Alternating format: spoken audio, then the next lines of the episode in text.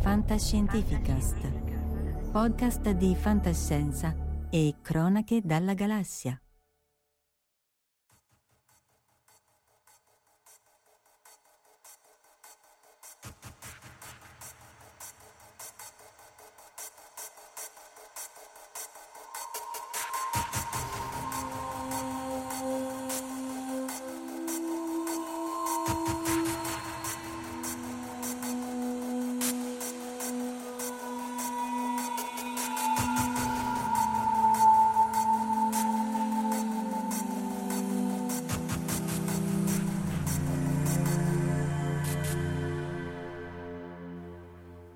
Eccoci, siamo live anche questa sera, 124 se non ho sbagliato i conti, questa sera con Alessandro Rizzo che presenterò tra un attimo, ma prima salutiamo chi ci segue online, Giacco Lanter, Luca Signorelli, Michele Sessa, Simone Leddi, Andrea Ozzi e Giugiu Giarlo.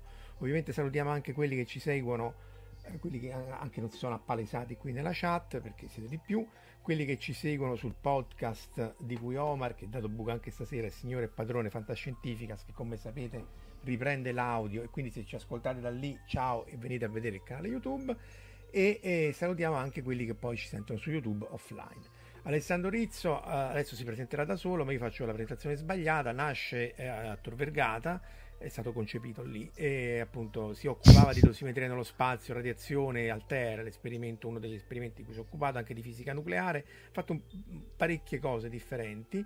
Adesso è all'Enea dove è esperto qualificato di terzo eh, grado o livello, non mi ricordo mai. Grado. Grado. grado. Te, eh, io so di primo, manco mi ricordo. Terzo grado vuol dire che fa, va appunto alle centrali nucleari a dire no, guarda, qui secondo me sta per scoppiare tutto, ma vedremo che non è così.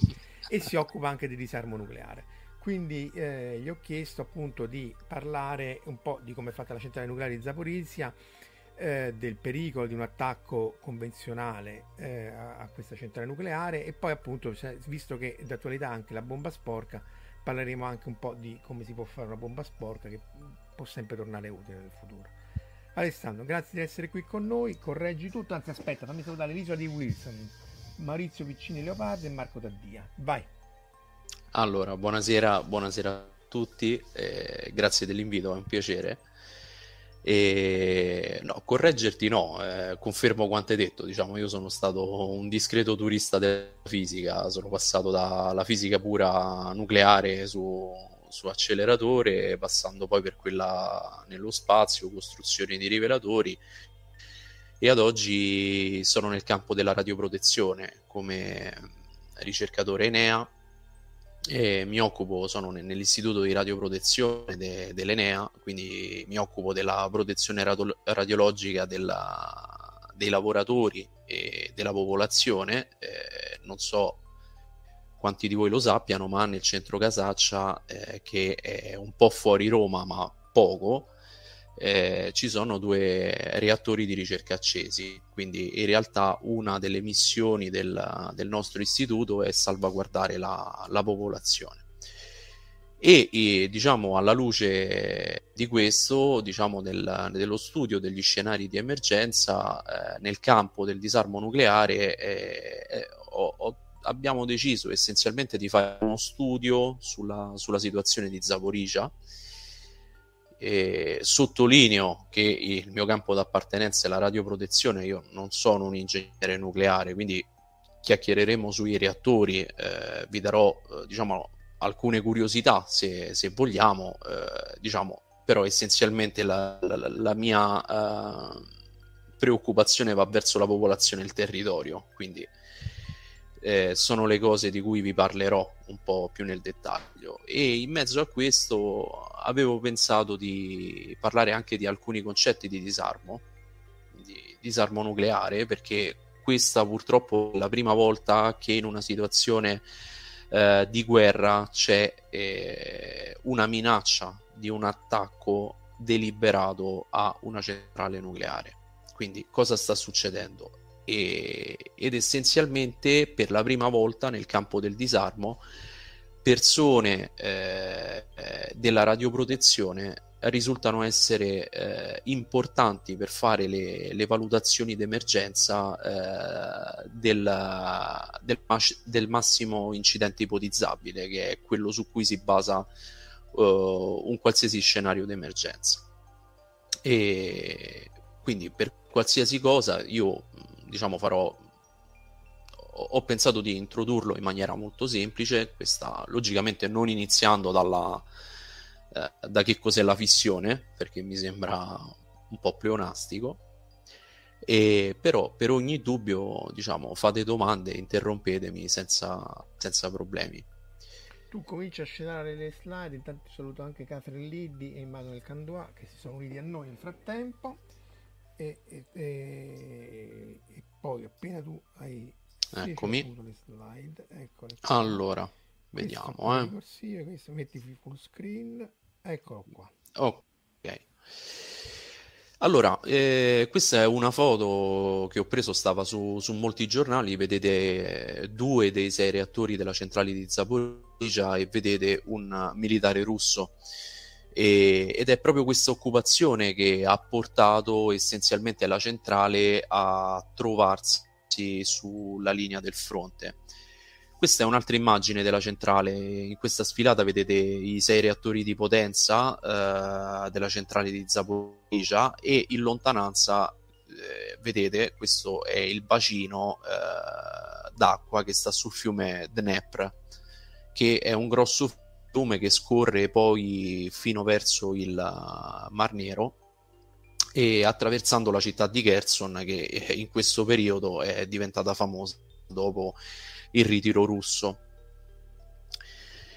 Questa è una carta che ho preparato per, fa- per capire di cosa stiamo parlando, più che altro di dove sono le zone interessate. Innanzitutto diciamo una cosa, la centrale eh, che viene denominata come Zab- eh, Nuclear Power Plant di Zaporizhia non è a Zaporizhia, Zaporizhia si trova qui a circa 65 km, il centro abitato più vicino è Enerodar, eh, eh, che è sotto controllo russo come la centrale e la città che si affaccia sotto controllo ucraino è Nikopol. E questo qui serve un po' per avere un'idea, diciamo che la, la riva eh, diciamo, eh, su questa riva abbiamo il fronte ucraino e su questa riva, quindi sulla riva sinistra, eh, abbiamo il fronte russo. E quindi, come vedete, la centrale si trova eh, sulla linea del fronte ed è, eh, diciamo, un luogo dove purtroppo abbiamo visto so, ci sono stati diversi attacchi, generalmente di artiglieria convenzionale e direi per fortuna poiché eh, come vedremo eh, gli edifici dei reattori sono progettati comunque per resistere a colpi di artiglieria convenzionale. Beh, voglio dire, tirare una bomba nucleare su una centrale nucleare mi sembra un po' overkill, come direbbero.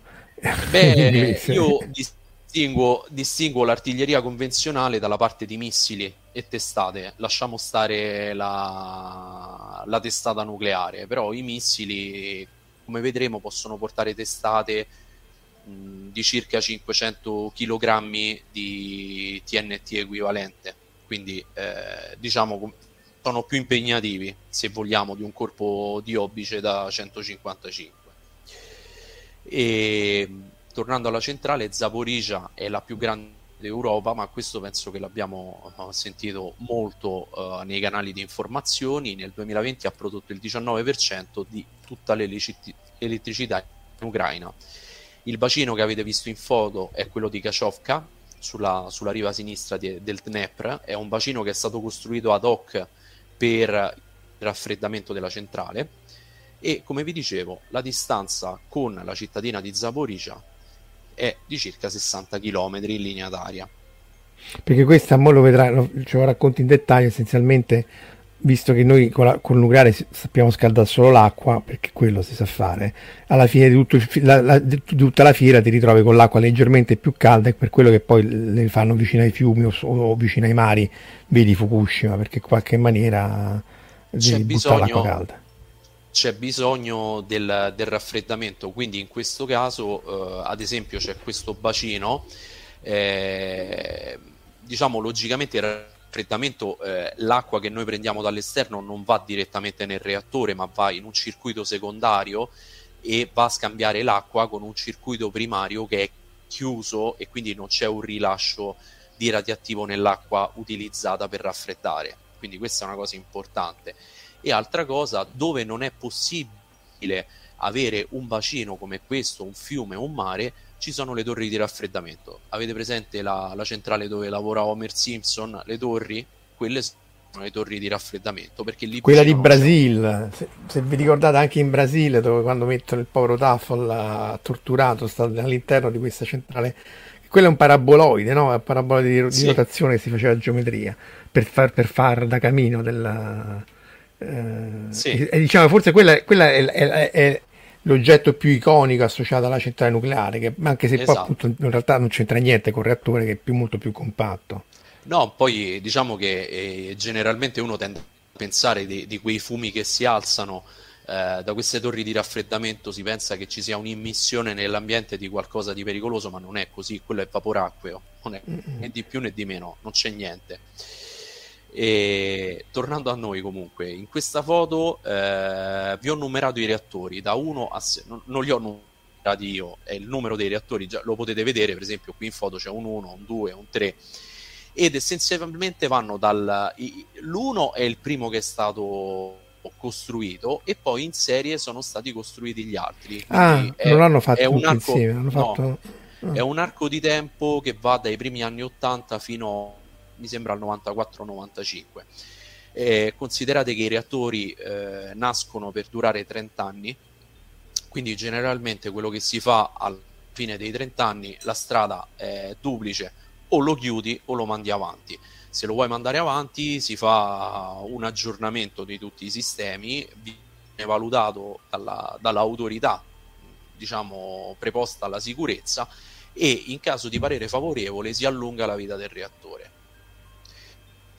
Allora, di che parliamo? Qui a Zaporizhia abbiamo dei reattori eh, il cui acronimo russo è Viver 1000 ed è l'acronimo che sta per reattore ad acqua pressurizzata vedremo come funziona. Sono reattori capaci di produrre ognuno 950 MW di potenza.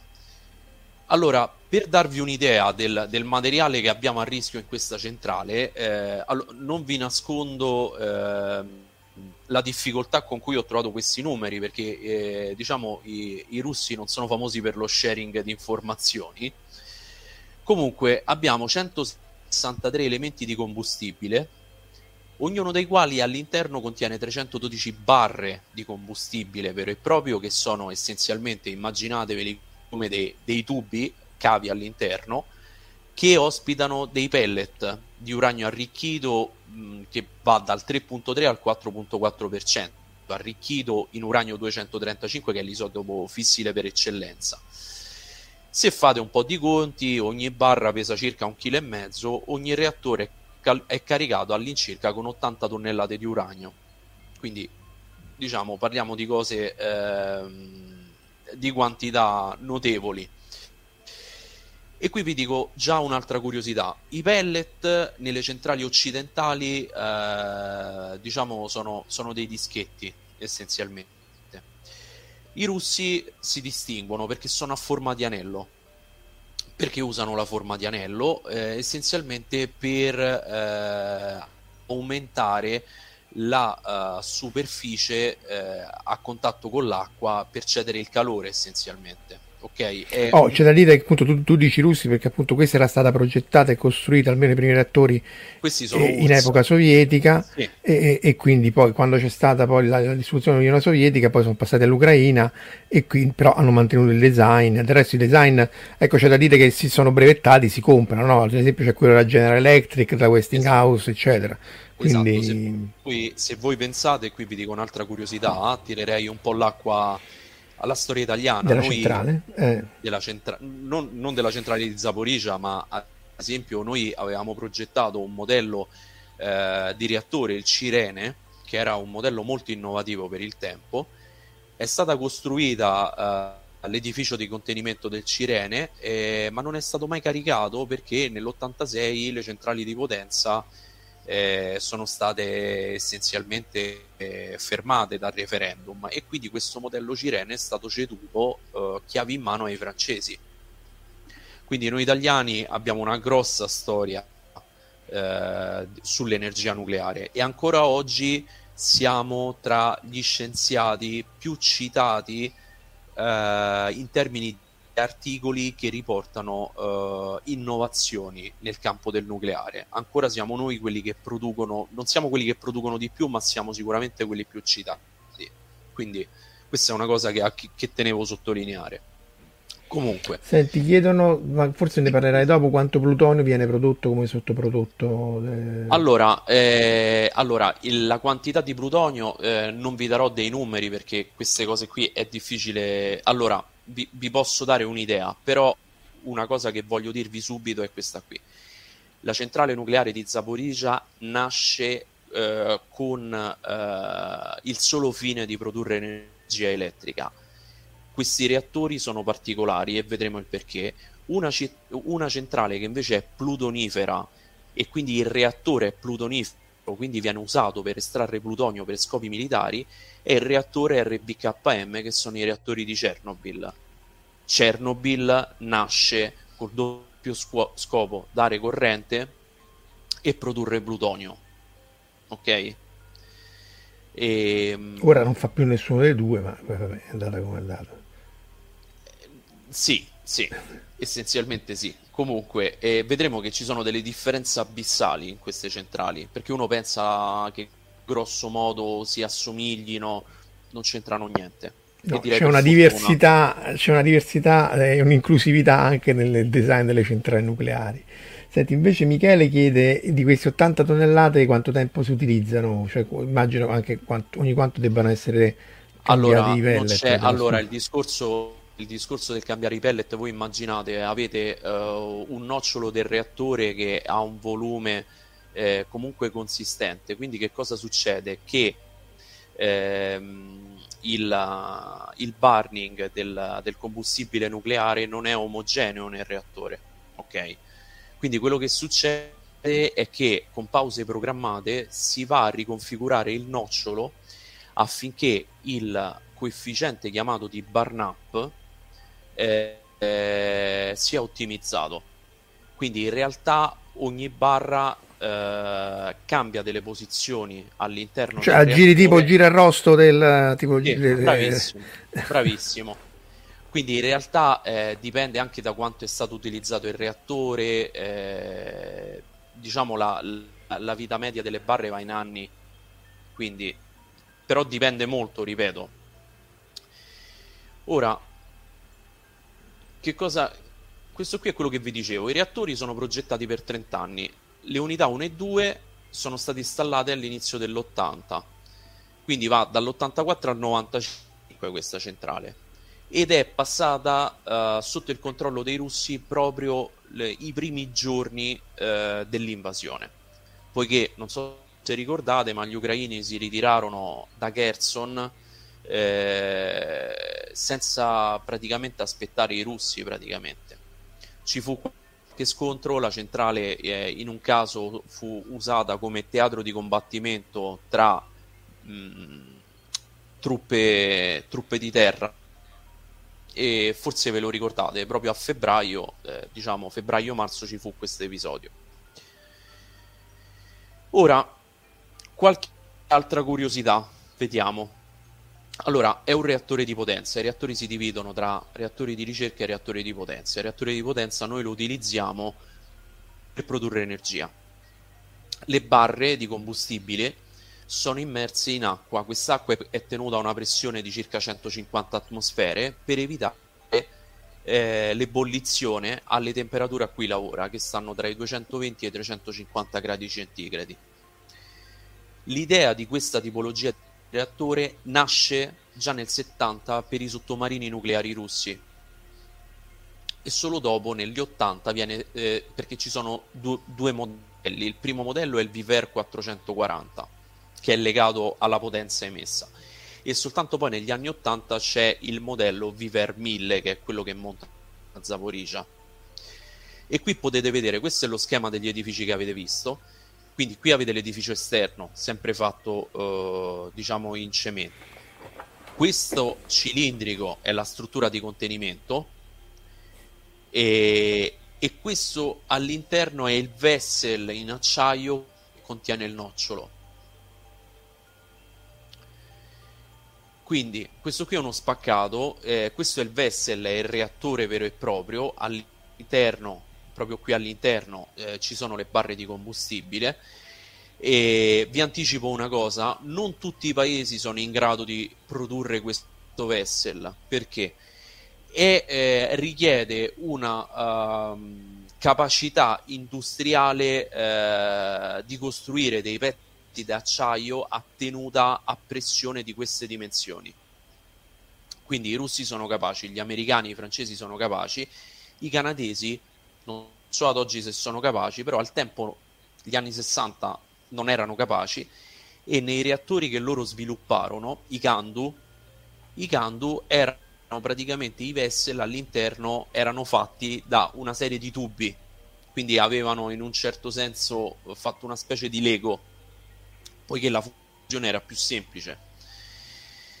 Nel caso ucraino, qui vedete, eh, avete eh, il vessel, qui abbiamo detto eh, ci sono le, le barre di combustibile, l'acqua ad alta pressione eh, va verso questi quattro generatori di, di pressione, di, di, vapore, scusate. Quest, eh, diciamo la, la, la, tubazione più corta viene chiamata hot leg e la tubazione di ritorno cold leg. Ok? Dai generatori eh, di vapore eh, vi è poi il collegamento con la turbina da far girare. Qui essenzialmente, scusate, Questo perché appunto, come dicevamo prima, alla fine il problema della forza nucleare forte è che è mil- un milione di volte più forte di quella elettromagnetica, che è quella alla base di tutto, eh, bruciare il carbone, eccetera, eccetera, però non riusciamo a controllarla bene e, e l'unica cosa che riusciamo a fare, cioè la controlliamo ma insomma indirettamente e quindi alla fine si riesce a scaldare l'acqua e a far girare l'acqua sì. calda, questo è un po' una limitazione però eh, questo è. Tra l'altro difficile anche che in un futuro anche remoto fantascientifico appunto noi passiamo sempre tra scienza e fantascienza si riesca a controllare la forza nucleare forte come si fa con quella elettromagnetica però insomma già questo è un risultato però certo è molto brutale come, come uso insomma molto geni- geniale eh, reazione a catena tutto barre eccetera certo. eccetera però certo. eh, è come dire metti un altro coso nel tostapane che voglio il pane un po' più tostato sì si Beh, fa, ma alla fine se pensi tutte le centrali elettriche eh, richiedono essenzialmente eh, è, sempre una conversione d'energia essenzialmente. Quindi se passi per il gas o il carbone il principio è lo stesso. L'idroelettrico sì, se vuoi essere la eh, gravitazionale. Eh, sì, eh, diciamo se vuoi essere un po' così sulla carta il fotovoltaico che è poco efficiente però è più figo perché sfrutta l'effetto del semiconduttore un po' più raffinata come tecnologia certo, eh, certo. Eh, e, non ha, e, non ha, parti in movimento. L'eolico è un disastro completo perché oh, quando c'è una cosa che si muove, appunto, poi ecco, magari tu lo puoi dire qua, qui meno cose si muovono e meglio è perché appunto tendono a rompersi. allora, eh, ni, non è vero perché tu fondamentalmente bisogno delle pompe per far funzionare il reattore, quindi eh, direi che sei eh, ben attento che si muovano queste pompe, eh, però essenzialmente sì, nel reattore diciamo le parti mobili sono uh, relativi ai meccanismi di sicurezza e di posizionamento delle barre di controllo, quindi ci sono comunque parti mobili. allora, prima cosa che vi volevo far vedere differenza tra Zaporizhia e Chernobyl. Chernobyl nasce come centrale plutonifera, quindi che cosa fanno? Non mettono la struttura di contenimento. Guardate qui la differenza. Questo è Zaporizhia, vede il vessel al centro dello schermo biologico che è fatto in cemento ed è completamente rinchiuso eh, entro la struttura di contenimento sempre in cemento questo è un reattore occidentale, però l'idea è la stessa, e avete anche una copertura in acciaio. Sì, perché tra l'altro, scusa ti interrompo, chiede, chiedevano appunto, essenzialmente il concetto è lo stesso dei power eh, pressurized water eh, reactor eh, europei come, come, concezione. Poi l'implementazione sì. è differente, ma l'idea è, è quella, sì, insomma, è quella di Fukushima. Esatto, esatto. E guardate qui la differenza, qui è bene all'interno e ben protetto. Guardate Chernobyl, c'è l'edificio, ok? Qui l'edificio sta fuori essenzialmente questa struttura di contenimento. Qui nell'edificio è costruito direttamente il reattore. E qui uno potrebbe dire, va bene, d'accordo, perché hanno scelto questo? Perché in questo modo è più semplice l'estrazione delle barre ed è un'estrazione che potevano fare eh, con reattore acceso. Non lo dovevano spegnere. Zaporizia Molto russo come approccio. Eh. Sì, quindi non avevano bisogno di, di fare lo shutdown del reattore in questo, in questo caso sì, in questo caso no. Quindi questo è stato anche uno dei motivi del, del grosso impatto che ha avuto l'incidente di Chernobyl, che sarebbe stato largamente ridotto nel caso in cui eh, ci fosse stata una struttura di contenimento vera e propria. Sì, questa è la stessa cosa che c'è stata anche a Fukushima, cioè il pressurized water reactor, nel caso di Fukushima l'esplosione non è stata, ehm, cioè non, non, ha portato alla rottura del vessel in cemento armato, ha portato alla perdita di materiale radioattivo legata all'esplosione di idrogeno nella, nella parte esterna. Poi però, mancando la, la corrente a tutta la baracca, il nocciolo si è fuso e però anche lì non è riuscito a passare il cemento armato, quindi eh, è rimasto tutto contenuto. Quindi se Chernobyl fosse stata fatta così, vabbè, però anche il senno di poi sono pure piene le fosse. Beh, diciamo come si dice, la storia non viene mai fatta con i sé. Eh, eh, quindi... ma dai vincitori. eh, esatto, esatto. Allora, qual è una grossa differenza che ha Zaporizhia rispetto a Chernobyl? È il cosiddetto coefficiente di vuoto negativo il trucco, uh, passatemi la parola, il trucco Jedi del, del, coefficiente di vuoto negativo è avere uh, uh, lo stesso materiale che vi fa sia da refrigerante che ma- moderatore. Nel caso in cui vi sia una perdita di refrigerante, quindi qui vedete c'è il vuoto tra le barre, ok? Avete le perdite del moderatore. Quindi quello che succede è che il reattore, o meglio la reattività del reattore cala. E questa cosa eh, non era vera in Chernobyl perché il coefficiente di vuoto era positivo in Chernobyl perché il moderatore e era la grafite essenzialmente eh, l'RBKM aveva le, le barre inserite eh, in un blocco di grafite all'interno del quale erano scavati i canali e attraverso il quale c'era anche l'acqua quindi che cosa succedeva? Nel caso di perdita di acqua, la reazione non si fermava poiché i neutroni erano moderati dalla grafite. Io vi ricordo... Oh, aspetta, c'è da dire questo. Eh, moderatore, sì. scusa, perché moderatore in realtà è, è, una cosa che amplifica la reazione nucleare perché rallenta i neutroni e più li rallenti più quelli riescono a sbattere contro il nucleo aumenta la sezione esatto. d'urto per essere esatto. quindi in realtà il moderatore è, è, in realtà è, quasi l'enzima che catalizza la, centra- esatto. la, la reazione nucleare esatto. perché la parola fa tra, trarre in inganno il nemico è vero è vero è vero quindi diciamo che essenzialmente eh, che cosa succede vi faccio vedere una differenza a Chernobyl c'è stata una diminuzione del livello dell'acqua, però che cosa, succede, che cosa succedeva? Che la grafite continuava a moderare questi neutroni, quindi a questa perdita eh, che in una centrale a, vuoto, a coefficiente di vuoto negativo avrebbe portato a diminuire la reattività del, del, del reattore, eh, eh, essenzialmente eh, in un reattore di tipo RBKM questa cosa non succede quindi qui potete vedere ad esempio la, la differenza con una, un boil, boiling water reactor, questo è occidentale, circa il 15% del volume, qui sotto avete acqua essenzialmente, che fa sia da moderatore che da refrigerante, e il 15% del volume è vapore che viene spedito alla turbina, ok? Quindi queste sono delle sicurezze intrinseche di progettazione del, dei reattori e questo uh, l'RPKM non l'aveva. Ora, due parole sull'incidente di Chernobyl che secondo me eh, non manca mai in questi, in questi consessi.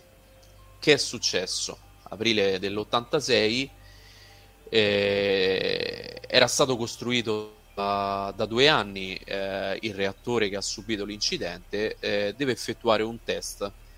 Questo test è stato condotto però senza rispettare eh, in alcuni punti le prescrizioni di sicurezza del, del reattore. Che test si voleva fare?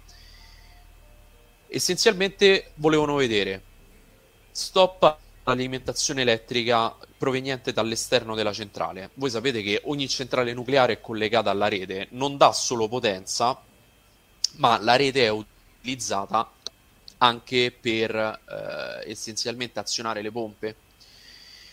Quindi eh, volevano vedere nel caso, in una simulazione di, di, un attacco, in quel caso si pensava un attacco terroristico o comunque un attacco militare alla centrale, se eh, dopo uno stop all'alimentazione elettrica essenzialmente volevano verificare se l'inerzia del gruppo eh, turbo alternatore, essenzialmente la turbina, fosse sufficiente a generare energia elettrica per alimentare le pompe di circolazione finché non andavano a regime eh, i motori diesel d'emergenza che hanno tutte le centrali.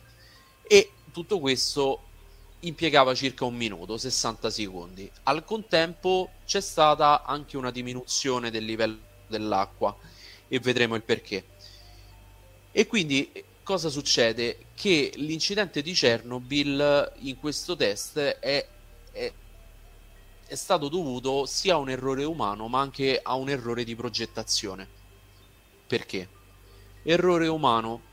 Prima di fare questo test test per circa mezza giornata la centrale è stata mandata a, a metà potenza e questo eh, andava già contro le prescrizioni perché la centrale eh, quando il, il reattore eh, funziona la potenza deve essere eh, sempre eh, sufficiente per bruciare alcuni prodotti di reazione come lo Xeno 135. Lo Xeno 135 si dice che avvelena la reazione perché è un assorbitore di neutroni, ok? Quindi che cosa succede? Eh, eh, mandare il reattore a una determinata potenza permette al contempo di avere un certo radio di, eh, per bruciare questo Xeno 135. Mandandolo a metà potenza, loro per mezza giornata hanno avvelenato il reattore quindi la reattività non poteva far altro che diminuire e per reattività voi la potete immaginare come il numero di, di neutroni prodotti eh, che poi erano utilizzabili per fare altre fissioni. Altro errore umano è stata a un certo punto loro cominciano questo test, la potenza del reattore si abbassa, ma perché essenzialmente era avvelenato con questo Xeno 135. Che cosa fanno? non vogliono far spegnere il reattore perché il reattore una volta spento non si fa ripartire, non si riaccende come una lampadina.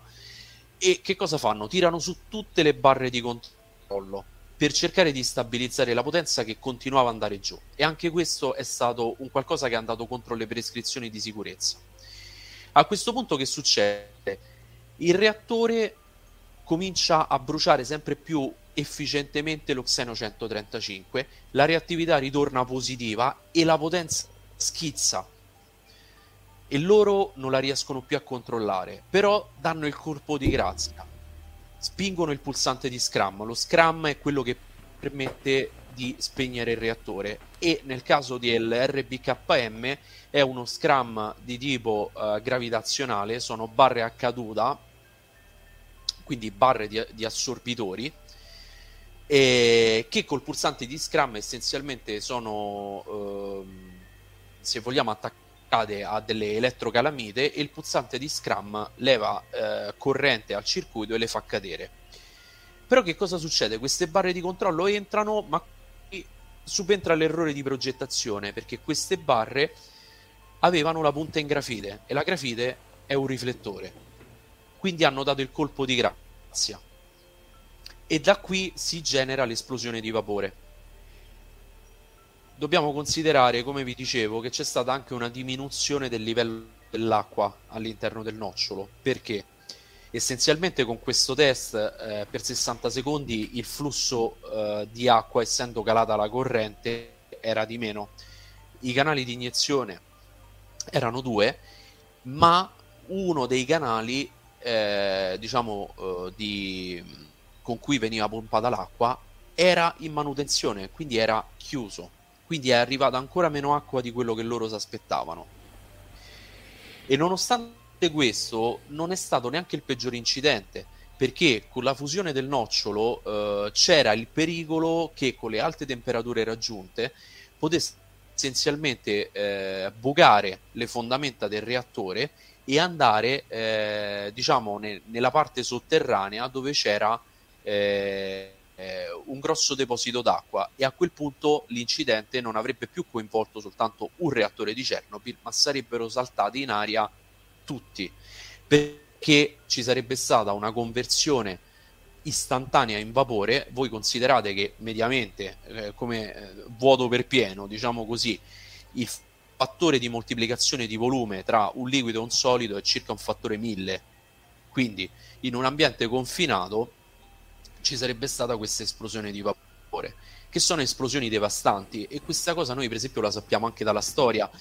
Eh, diciamo eh, l'esplosione che ci fu eh, i, i, diciamo in epoca remota sull'isola di Santorini eh, essenzialmente fu un'esplosione di vapore perché l'acqua di mare si infiltrò fino alla camera magmatica del, del vulcano e il cono del vulcano venne proiettato per decine di chilometri lontano dall'isola quindi sono esplosioni dirompenti quindi tutto sommato è stato un incidente che a, a distanza di, di, di, 35 anni ancora ne parliamo, ma comunque non è stato il peggio che poteva accadere. E, Beh, diciamo... la zampa d'elefante c'è stata, ha bucato due piani, mo che, che questo sarebbe arrivato fino alla falda acquifera la vedo un po' però, difficile, eh, cioè, teoricamente. Eh, sì, lo so, però sul momento considera non si sapeva e ah, certo, sì, diciamo, i, minatori, i minatori che sono andati sotto e sono diciamo, non, non, tutti sono sopravvissuti, se non credo nessuno, comunque sia, hanno fatto questa... Essenzialmente è stato un atto eroico quello che hanno fatto, perché senza di loro non, non, non si sapeva come, come, come era, come era la situazione. C'è, c'è, il, c'è, il, film drammatizzazione di, di Chernobyl che è fatto molto bene, alcune cose magari non sono realistiche. Sì, sì, però insomma sì. direi che è assolutamente meglio. Senti, chiedono due cose. Uno, sì. eh, se l'errore umano era per eh, ignoranza o per sciattezza. Tutte e due, io direi. Allora, allora in realtà lì c'era una, mm, una situazione eh, dove c'era il, il direttore, il direttore diciamo, del, dell'impianto che era ehm, essenzialmente una persona molto capace però sopra c'era un commissario politico. Il commissario politico non era capace, però che cosa succedeva? Il commissario politico eh, doveva produrre i risultati che questo reattore era sicuro e quindi eh, anche questo commissario, diciamo, io diciamo, lo chiamo commissario politico, in realtà era, uh, un, sub- era un collega diciamo, di questo direttore, quindi era un, un ingegnere nucleare che però a- alle spalle eh, diciamo aveva fatto carriera con la politica. E quindi che cosa successe? Successe che spinse all'inverosimile fino a um, violare le prescrizioni di sicurezza del reattore per portare a casa il risultato, minacciando chiunque si stava opponendo. E logicamente era una minaccia che faceva paura perché eh, ricordiamo che ai tempi l'URSS, eh, diciamo, eri d'accordo, eri d'accordo, e, Anche adesso, a quanto pare. Esatto. E, e soprattutto dov- dovete considerare un'altra cosa, che eh, Pripyat, la città di Chernobyl, era un po' un paradiso socialista. Perché? Eh, si voleva dare risalto all'industria nucleare russa. Quindi chiunque eh, era un lavoratore dell'industria nucleare russa aveva stipendi più alti, faceva una vita migliore, aveva accesso a dei beni che tanti russi non avevano. Quindi la sola minaccia di perdere il posto ha spinto praticamente eh, a, a, le persone a non parlare quando in realtà eh, diciamo tutti si erano accorti di queste violazioni che erano pericolose quindi non era sciatezza. poi sai, sempre, sempre la questione probabilistica come con gli incidenti aerei, no? P1, P2, certo. P3, poi esatto. c'hai 100 violazioni, succede niente, 10 fai una cosa media grande e poi una su queste. L'altra esatto. commento domanda di Krishna era eh, sul appunto che però gli RPM BBK è un po' come sparare sulla Croce Rossa, dico io, eh, lei scrive meglio, lui lei scrive meglio, sì. però erano scalabili, c'erano anche vari, hanno fatto anche cose buone, diciamo. Sì, però diciamo un reattore deve garantire sempre la sicurezza, questa è la cosa fondamentale. Io non, non, eh, non, non sono, non, parlo di efficienze, non parlo, cioè bisogna sempre vedere la, la sicurezza che garantiscono. E, e diciamo che sulla sicurezza purtroppo ne stiamo parlando stasera, però sicuramente diciamo sono stati de, dei progetti fondamentali per lo sviluppo russo nel campo del nucleare. E questo qui è quello che vi dicevo. Eh, qui avete due avvelenatori de- della reazioni. Questa qui è la reattività, in questo caso è negativa. Qui avete il tempo dopo lo shutdown del reattore e vedete che a circa 10 ore avete un picco di produzione dell'oxeno 135 che poi man mano questa reattività negativa, eh, questi, questo, questo, prodotto man mano decade perché vedete ha un'emivita di 9 ore e poi man mano eh, va a diminuire. E qui avete il samario eh, essenzialmente stabile, lo vedete dall'andamento delle curve perché tendono a un valore asintotico. E però eh, diciamo che qui parliamo, vedete, la, la reattività negativa è un fattore 10 in meno rispetto all'Oxeno 135. E vi ricordo un'altra cosa, che tutti questi prodotti gassosi, non avete solo l'oxeno, avete anche lo iodio, sono sempre contenuti all'interno delle barre, non vengono rilasciati nell'acqua. Ok? Quindi quando si stabilisce con che potenza deve, deve bruciare una barra, viene considerato anche questo. Se ci fosse troppa produzione di iso- radioisotopi gassosi e non sarebbe garantita la tenuta, ci sarebbero eh, delle micro crepe sul, su, sulle strutture delle barre. Ora, che succede con questi reattori di tipo Viver 1000? Diciamo che a livello di sicurezza è un altro pianeta. Innanzitutto hanno un doppio sistema di scram, quindi di, eh, di spegnimento del reattore d'emergenza una parte è fatta con uh, delle barre, eh, sempre barre di controllo, eh, che sono attaccate a un elettromagnete impiegano ad andare in posizione da, da 2 a 4 secondi, ok? E quindi eh, diciamo che queste, queste barre eh, ne avete 12 o 18 nel, nell'elemento. Però poi avete un'altra cosa, eh, si sfrutta il fatto nei reattori PVR che eh, diciamo il tutto avviene in acqua. Quindi eh, questi sistemi di Scrum si basano sull'iniezione di acqua borata. Il boro è un altro eh, elemento che consente di eh, catturare i neutroni e quindi fermare la reazione. Avete dei sistemi attivi e per attivi significa semplicemente che avete delle pompe che eh, eh, diciamo immettono acqua borata che può essere fortemente o leggermente borata all'interno diciamo, del reattore per farlo spegnere. E, e, poi avete anche sistemi a bassa pressione che essenzialmente sono, diciamo, è semplicemente diversa la, pontata, la portata delle pompe. E poi avete anche sistemi passivi che io ho trovato, diciamo, molto, eh, come posso dire, smart, che sono degli accumulatori. Quindi avete quattro tank di acqua borata che sono tenute a pressione da un battente di azoto a 6 megapascal e sono collegate al, al primario del, del reattore tramite una valvola di non ritorno. Quindi che succede? Che è, che è il battente d'azoto? Allora, ecco, eh, tu immaginati una lattina di Coca-Cola, ok? E fino a là. Chiusa. Certo. Chiusa. Mm. Eh, la sbatti, la, la scuoti, ok? Ti si crea dell'anidride carbonica, ok? quell'anidride carbonica eh, essenzialmente eh, creerà una pressione sulla, sulla, superficie della Coca-Cola. mm-hmm. perché stai aumentando il gas. Sì, lo stai liberando dall'acqua. Lo sì. stai liberando. E quello lì è il battente, tuo, nel tuo caso è anidride carbonica, in questo caso è azoto. Ok? Perché con questo battente di azoto essenzialmente quello che succede, è, vi ricordo che questi reattori lavorano a 15 megapascal, tramite questa valvola di non ritorno, se la pressione dall'altro lato della valvola scende sotto i 6, questa pressione è sufficiente per eh, iniettare senza pompe, ma semplicemente per una differenza di pressione, l'acqua borata che va a spegnere. Okay. Ah, quindi è una cosa automatica, intrinseca, quindi se manca la corrente, quello scende giù la esatto. pressione, quello esatto. Eh, entra dentro. Ah, figo. Esatto. Ora, che succede? Questo qui è una vista dall'alto della centrale. E qui avete, eh, diciamo, de- de- alcune parti più o meno importanti della centrale. Qui avete della, la parte di raffreddamento, le torri di raffreddamento. Questo è il bacino che è stato creato ad hoc per la centrale i sei reattori, vicino ad ogni reattore c'è eh, la parte con i generatori diesel d'emergenza.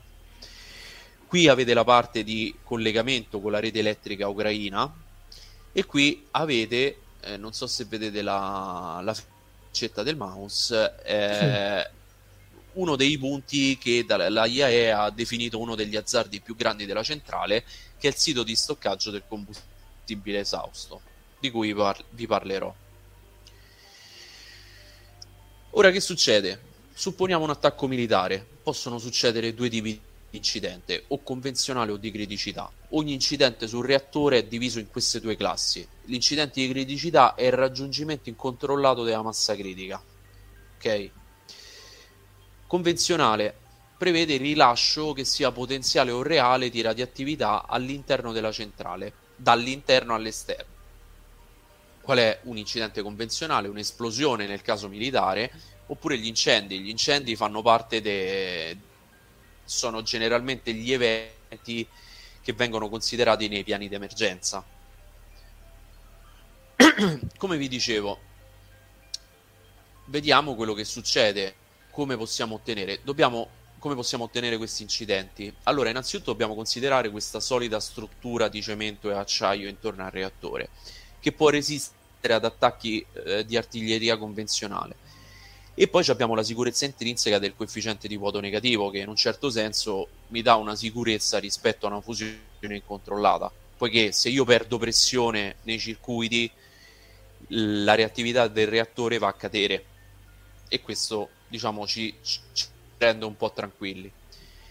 D'accordo, come lo creiamo un incidente di criticità? Essenzialmente mh, non bisogna colpire un reattore direttamente, ma bisogna colpire i sistemi ausiliari del reattore. In serie, torre di raffreddamento, collegamento alla rete elettrica, i generatori diesel d'emergenza e poi bisogna considerare una cosa, che questa è una centrale poco automatizzata perché ricordate è stata costruita tra l'84 e il 95, la sicurezza dipende molto dall'intervento dei tecnici, quindi se in qualche modo voi riuscite a impedire ai tecnici di raggiungere le loro postazioni, la somma di questi attacchi può portare a un incidente di criticità. E al di là di questa analisi che ho fatto io, queste sono conoscenze che hanno tutte e due le parti belligeranti, ok? I russi perché l'hanno costruita c'è... loro, gli ucraini perché l'hanno operata. Dimmi, dimmi. No, no, dico, c'è da dire no. che i tecnici sono ucraini e hanno lavorato almeno fi- fino a qualche tempo fa sì eh, sotto appunto il controllo delle armi in condizioni molto molto ovviamente stressanti e complicatissime. Ma infatti, ma infatti la IAEA è uno degli azzardi che diciamo è, la IAEA quando ha indicato questo come uno dei maggiori azzardi e dice che è preoccupata per i tecnici ucraini, il motivo non è umanitario. Il motivo è questo qui, perché la centrale è poco automatizzata e tutto dipende da loro ok? Quindi è chiaro che sotto sei mesi che stai là sotto la minaccia delle armi, dormi in uno scantinato, esatto. insomma, non è esatto. che... E, e, e, il problema è che in una situazione di forte stress l'errore umano è, è più probabile. Allora, lo facciamo o non lo facciamo questi incidenti di criticità? Facciamo un'analisi, ok? Non lo, non lo famo ma lo dimo, come scrivevi nella cosa. Non lo fa, esatto, esatto. Allora, che succede? Incidente di criticità. Per tutte e due le parti belligeranti le truppe sarebbero esposte e, se coinvolte nel fallout, sono inabili a combattere si avrebbe l'interdizione del territorio interessato che alla fine costituirebbe un ostacolo. Comunque aspetta, aspetta, però per criti- scusa se ti interrompo, criticità vuol dire quindi che eh, il reattore va in, in uh, cioè, c'è un incidente, distruggono l'infrastruttura eccetera eccetera. Il reattore va in meltdown, però appunto il, il nucleo rimane contenuto. La, la perdita di, di, radioattività è nel circuito secondario, nelle parti eh, non del reattore allora, questo sulla carta sì, però eh, diciamo che eh, rilasci consistenti eh, diciamo di radioattività si possono avere anche con ehm, crepe, se vogliamo, anche di diametri di 20 o 30 centimetri. Ok? Quindi eh, sì, sulla carta dovrebbe funzionare tutto, però un incidente di criticità è, eh, non è gestibile essenzialmente, ok? e proprio perché eh, non si riescono a fare previsioni su quello che succederà. Ok? Quindi il meltdown c'è, ma che il contenimento sia assicurato non è detto. Mm. Ok? Poi logicamente eh, se uno fa il paragone con eh, gli RBKM sicuramente è più contenuto un Beaver 1000 ma eh, che sia in assoluto che, che, prevenga qualsiasi tipo di rilascio all'esterno no. Mm-hmm però appunto come anche chiedono qua nelle, nelle domande ci sono tutti questi, questi, che tu hai detto questi sistemi intrinseci che comunque certo. eh, vanno a, a, mitigare quello che può essere certo. Eh, una perdita certo. di reazione dopodiché tu dici ipotizziamo che comunque il vessel ci sia una rottura e che si disperda materiale radioattivo vediamo che succede esatto. allora quindi dicevamo inabilità delle truppe l'interdizione del territorio interessato che a quel punto diventa un ostacolo per tutte e due le parti, sia per, le, per gli ucraini, per la riconquista, che, che per i russi con la conquista. Inoltre dovete considerare che ci sarebbe l'inutilizzabilità dell'area interessata, la perdita di tutte le risorse economiche dell'area e il conseguente flusso migratorio. E Inoltre, esposizione della popolazione non solo della parte di Odessa e Kiev, ma anche del territorio russo a seconda dei venti. Quindi tutte queste cose, diciamo, eh, fanno propendere a pensare che nessuna delle due parti si voglia avventurare eh, in un incidente di criticità, poiché è difficilmente gestibile e prevedibile.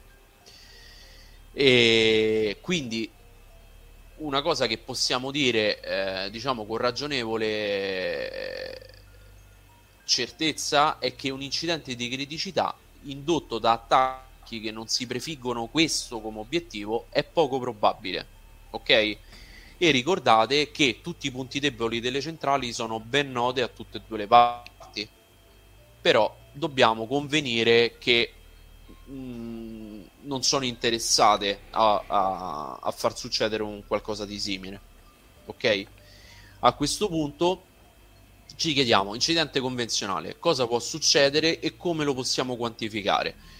Qui ho riportato una tabella con uh, le cose accadute, diciamo, fino ad agosto, essenzialmente.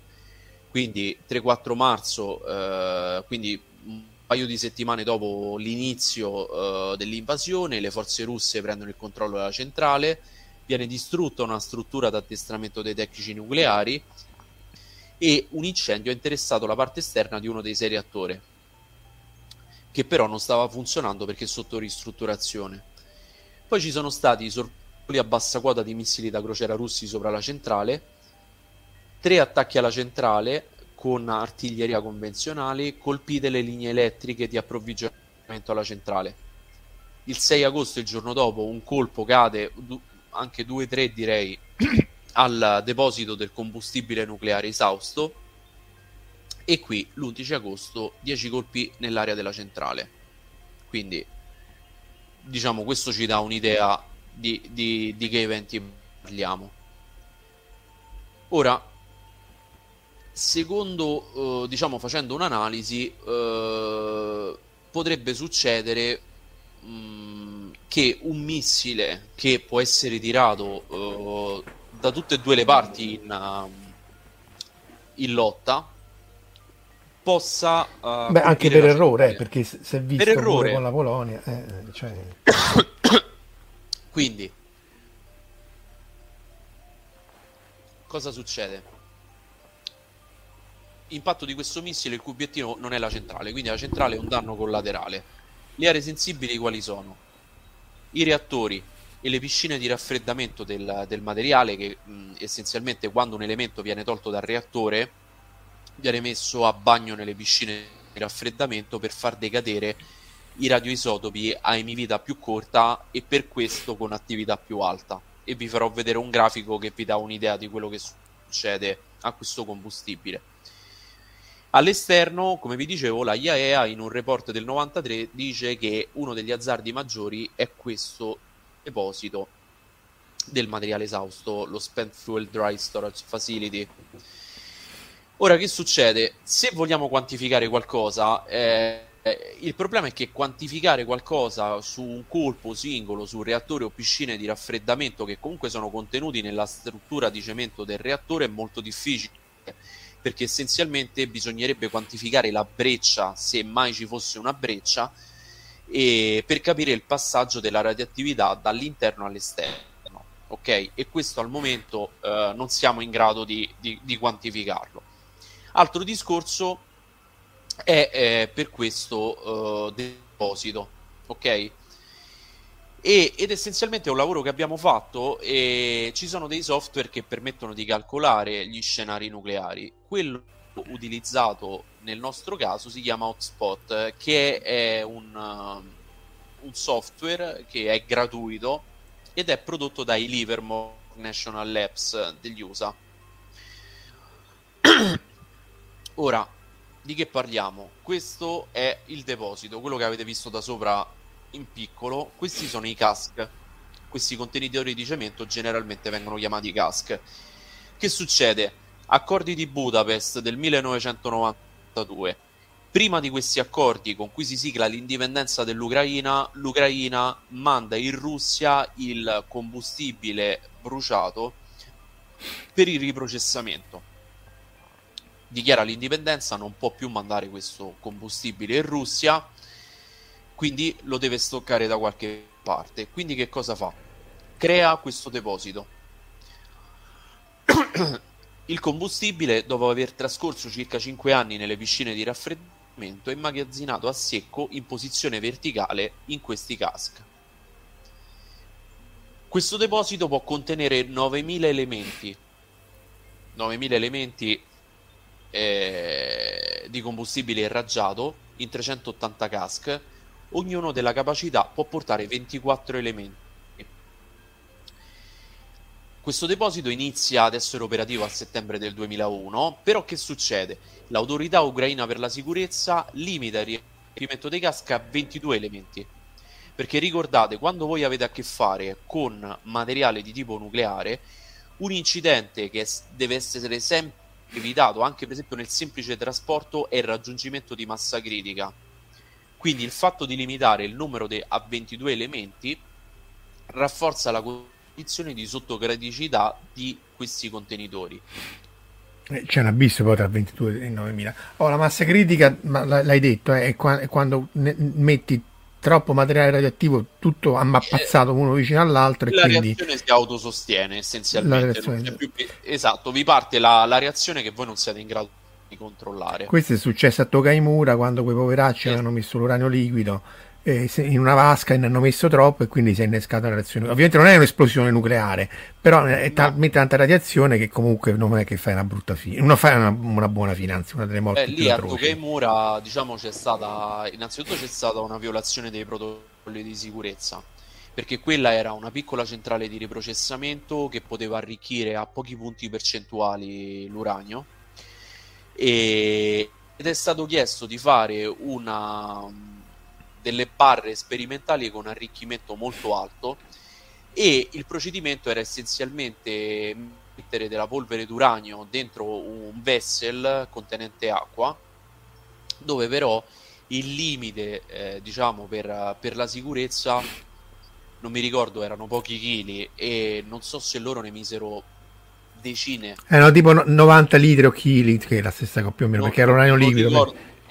Esatto, e lì eh, logicamente sono stati anche sfortunati perché al di là, oltre a raggiungere eh, la massa critica proprio in maniera incontrollata, oltretutto facendo tutto questo in acqua che è un moderatore, eh, diciamo c'è stato diciamo un incidente diciamo che è tra, tra quelli che si studiano generalmente Tokemura.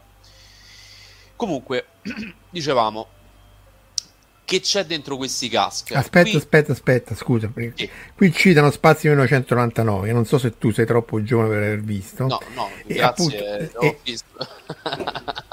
E appunto lì, nel caso dell'esplosione, appunto era un'esplosione nucleare, però se vi ricordate bene, il primo episodio non è che la criticità viene raggiunta per via della- del, del deposito di scorie radioattive, perché credo una parte della, della cattiva fama dei depositi di scorie venga anche da questo, ma c'era un effetto del campo magnetico, cioè gli astronauti impazzivano sorvolando i depositi nucleari per via del campo magnetico che non c'è ovviamente nelle, nelle scorie radioattive. E quindi poi è quello che innesca l'esplosione nucleare che fa lasciare l'orbita alla Luna, anche lì è fantascienza perché se fate il conto è stato fatto ovviamente, l'esplosione, un- un'esplosione tale da far uscire la Luna dall'orbita la disintegrerebbe perché non, non- ce la fai. Però appunto nella sigla poi c'era scritto Nuclear Explosion della seconda serie, ma insomma eh, molto viene anche, anche da- anche da lì. Torniamo alle cose più serie. Allora, che succede? Questo qui innanzitutto ve lo raccontavo prima, I- gli elementi eh, passano circa 5 anni a bagno nell'acqua, eh, perché nell'acqua? Perché essenzialmente questi elementi sono caldi, sono molto caldi, quindi vanno raffreddati. Queste piscine, eh, diciamo, sono anch'esse termalizzate, quindi c'è un sistema di raffreddamento di queste piscine e vedete che fatta 100 l'attività eh, diciamo di un elemento appena estratto dal reattore, vedete che circa il 70% della, dell'attività è dovuta ai radionuclidi a breve emivita e solo il 30% ai radionuclidi a lunga emivita. Vedete che già dopo un anno dall'estrazione il tutto eh, diciamo sta sotto eh, è, è meno della metà essenzialmente fino ad arrivare ai 10 anni dove soltanto lo 0,17% è eh, dovuto ai radionuclidi a breve emivita. Ok? Quindi in realtà all'interno del, del CASC ci sono elementi con la maggior parte di radionuclidi a lunga emivita. E che radionuclidi sono? Sono essenzialmente transuranici.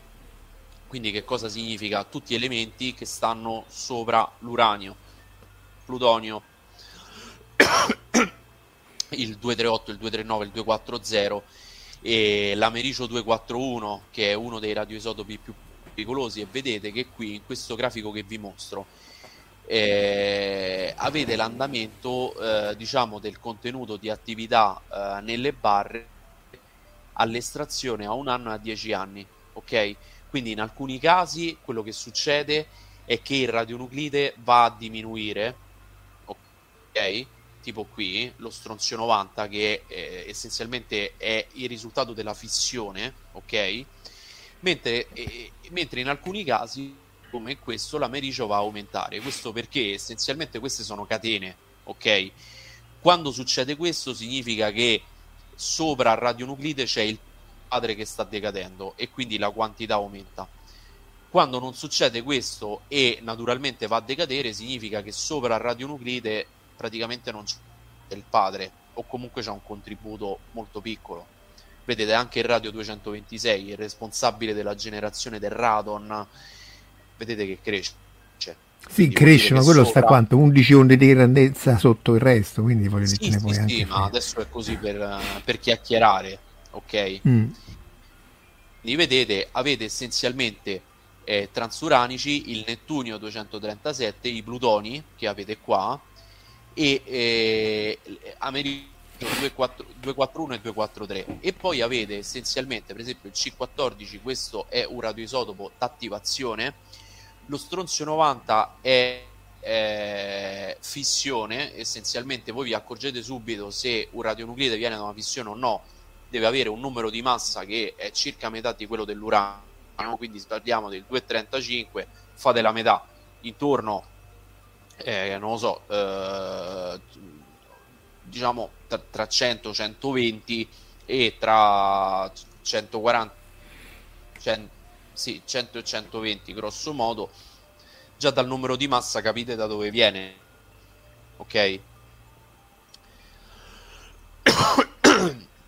Ora abbiamo questo qui scusate questo qui serve per capire il termine sorgente, d'accordo? Vogliamo quantificare quello che succede con un attacco. Se viene colpito uno di questi cask, che c'è dentro?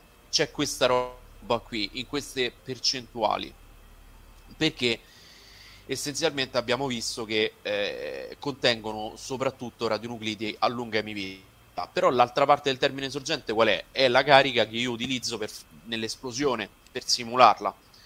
Quindi ab- abbiamo fatto un'analisi, abbiamo detto d'accordo, ma quali sono i missili che sorvolano questa centrale.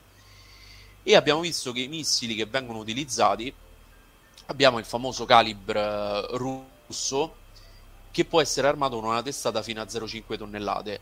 Ricordate eh, che generalmente quando si parla di esplosioni si parla sempre di, di, di TNT equivalente. Questo missile vola a bassa quota, può cambiare direzione rapidamente e ha un raggio fino a 2000 km. Poi abbiamo il Neptune, questo è ucraino, è un missile eh, specifico per obiettivi marini, ma può essere riprogrammato per essere usato a terra. La testata è più piccola, 0,15 tonnellate, e ha un raggio fino a 300 km. Abbiamo poi missili M30 M31 che sono uh, dell'esercito ucraino e possono essere utilizzati dai lanciatori HIMARS che sono diventati così famosi. Hanno una testata ancora più piccola di 0,1 tonnellate e un raggio di 80 km oramai tutti esperti di lanciatori di missili e cose oltre che no tu eh, però sui commenti, no, sui no, commenti no, io... su Facebook oramai No, stanno dicendo che sto, sto, sbagliando, no? Spero di no, insomma. No, no, no, no, no, no ma eh, no, ti, ti, ricordi anche il meme? Ah, anche, anche allenatore, ah, ah anche sì, esperto esatto. di aeronautica. Ah, adesso e questo è il periodo che siamo tutti esperti di, di, di, di missili, lanciatori e così via. Eh, allora, io qui non ho riportato le fonti sulla, sulla presentazione, però è stato un lavoro, ci sono dei siti spe- specialistici su questo dove è possibile tirare fuori queste informazioni, eh, diciamo, mh, perché stiamo dicendo queste cose? Stiamo dicendo queste cose per capire quanto possa essere grande la testata da simulare nell'esplosione. Noi dobbiamo capire questo, lasciamo stare il raggio, lasciamo stare il fatto che può cambiare rapidamente direzione. Queste sono, eh, se vogliamo, particolari che fanno ricchezza in, in, in generale. Però a noi quello che ci serve per simulare è cosa colpiamo, che contiene e quanto è potente l'esplosivo. Quindi da questa analisi diciamo che la cosa peggiore può essere una testata di 500 kg. Che sono gli Iskander, ne avevamo parlato nella live credo con Valerio Formato che avevamo fatto qualche mese fa all'inizio della, del conflitto. E eh, essenzialmente il nostro termine prendiamo proprio questi 500, questa mezza tonnellata di esplosivo. Ora, che succede? Dobbiamo capire questi casi resistono all'esplosione. Quando si dice stress test, eh, dovrebbero resistere. Queste qui sono delle prove che fanno dei laboratori in America. Vedete questo missilone in PVC essenzialmente viene accelerato e sparato contro i contenitori. allora, da queste prove sappiamo che eh, cask di tipo occidentale, ma quelli in Ucraina sono dei cask progettati dalla Sierra Nuclear, quindi sono occidentali resistono a, a 70 kPa o generalmente diciamo che la resistenza a esplosione viene data in PSI, pounds per square inch. Quindi resiste fino a 10 PSI. Dai risultati del nostro so- software sappiamo che 500 kg di esplosivo generano uh, una pressione di 100 psi, quindi 10 volte superiore, all'interno di un raggio di 10 metri dal punto dell'esplosione. Quindi in questo caso tutto il cask può essere interessato dall'esplosione. Ok? Quindi parliamo di 22 elementi, 11 tonnellate di materiale. Ora, che succede? prima uh, mh, vi devo mh, ragguagliare su un altro uh, aspetto di questo studio, che essenzialmente è un qualcosa che abbiamo letto, penso tutti, eh, ovvero il paragone tra un attacco a questa centrale di Zaporizia e ehm, l'esplosione di un ordigno nucleare. Allora, sappiate che quando viene detto questa cosa, un, un fisico a caso nel mondo muore, perché è un qualcosa che viene paragonato in maniera totalmente inappropriata. Parliamo di due cose assolutamente diverse, come lo è un incidente di criticità, quindi parliamo, sono dei mondi che non si parlano, hanno una natura profondamente diversa. Già vi faccio vedere il contenuto di radionuclidi che contribuiscono alla dose. Questi in blu sono i radionuclidi che avete all'interno del, del casco irraggiato. In arancione invece avete i radionuclidi prodotti dal fallout ne- nucleare. Quindi vedete che in termini di vita media qui siamo intorno almeno ai mille anni e questa è una scala logaritmica, quindi già da qui a qui passiamo a 10.000 anni. Qui sotto state, questa è la linea di un anno, la maggioranza stanno, so- la, la, tan- tanta parte sta sotto il giorno, addirittura sotto l'ora ok? Quindi, Quindi aspetta, cose... i, palli- i, pallini sono se ti tiri un missile nucleare addosso. Nucleare. Esatto. Mm. Ok? Quindi, eh, che Quindi è meglio dire? un'esplosione nucleare di, di, un incidente alla centrale, se la metti così. Eh, adesso ti racconto un altro paio di cose che poi me lo dici se è meglio. Ora, che succede? Eh, esplosione nucleare di che tipo? Mm, penso che tutti abbiamo seguito anche con apprensione eh, della possibilità dell'utilizzo di un'arma tattica. Allora, partiamo da un presupposto e questo qui vi, vi sto parlando dal campo del disarmo. Parlare di, eh, della possibilità di utilizzare un ordigno nucleare è eh, un qualcosa di sconsideratamente folle. Perché? La base della deterrenza nucleare è proprio quello di non minacciare mai l'utilizzo di, uh, di queste armi e soprattutto stiamo assistendo a un fenomeno pericoloso che nella classificazione eh, che viene fatta da, dai mass media, ma anche da, dagli esperti che, so, che nascono sui social media, con la dicitura didattica eh, stanno in un certo senso sminuendo quello che significa utilizzare un'arma nucleare. Un'arma nucleare è un'arma nucleare e come tale non deve essere mai usata, ok? Invece eh, ci sono queste notizie che cercano di rincuorarti, ma comunque non è un'arma strategica, non è potente, rimane lì. No, non funziona così. E questo qui è un qualcosa di, di pericoloso perché stiamo erodendo un concetto di deterrenza che ci ha tenuto al sicuro per 70 anni. Ora, che succede? Eh, perché vi sto raccontando questo? Perché abbiamo stabilito il termine sorgente eh, per un attacco convenzionale lo vogliamo confrontare con un, un attacco con una testata tattica, ok? Per rispondere quantivamente a questa bestialità di equivalenza. Ora che succede? Purtroppo nell'arsenale russo non c'è una divisione in termini di potenza tra armi tattiche e strategiche, ok? Generalmente eh, in maniera colloquiale si dice guarda 10 15, forse fino a 50 kiloton di potenza è tattica e essenzialmente nascevano per essere lanciate sopra gli eserciti. Ordine del Megaton stiamo sulle strategiche sono fatte per essere tirate sopra le città e quindi fa no, per dare un la... riferimento Hiroshima e Nagasaki erano 15 e 21 kilotoni quindi... esatto ecco.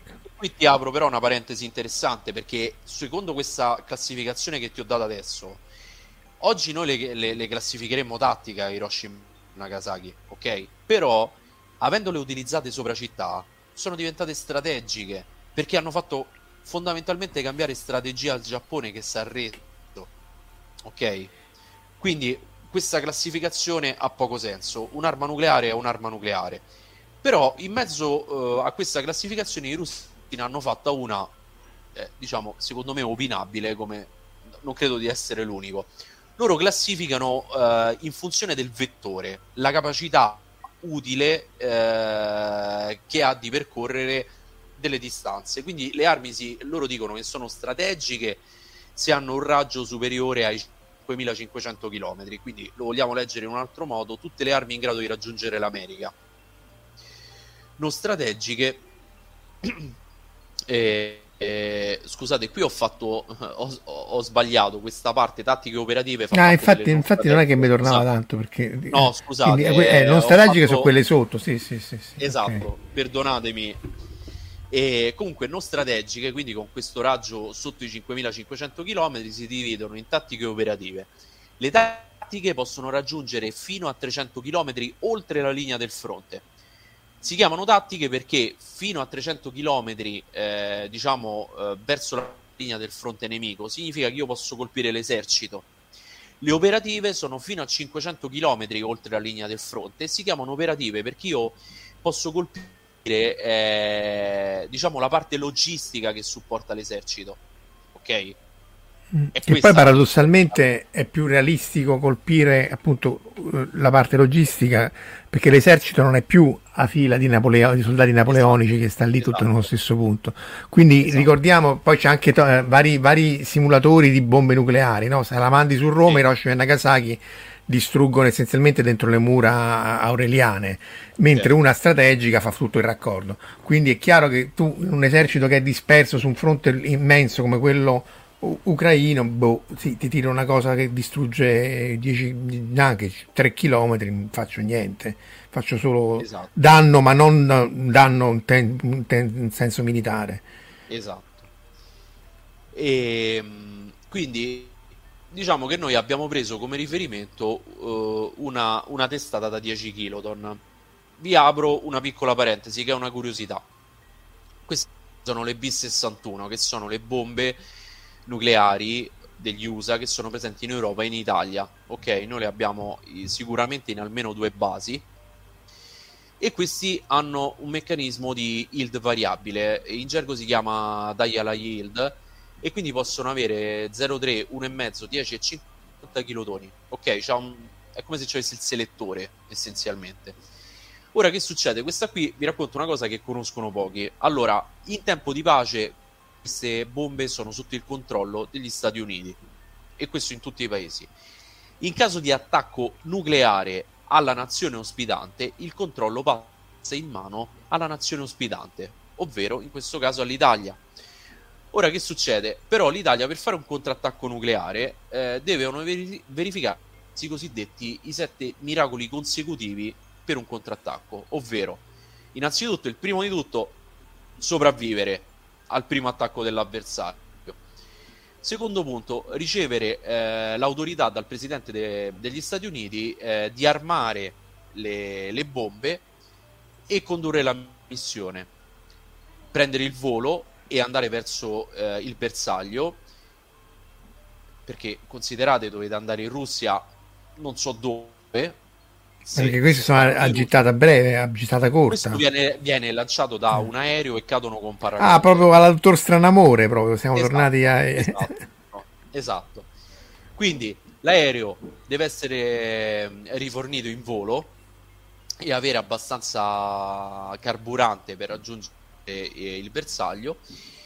L'aereo deve sopravvivere agli attacchi, eh, diciamo, de- delle difese aeree deve poi localizzare e identificare correttamente il bersaglio e poi deve rilasciare la bomba e, eh, e sperare che essenzialmente esploda.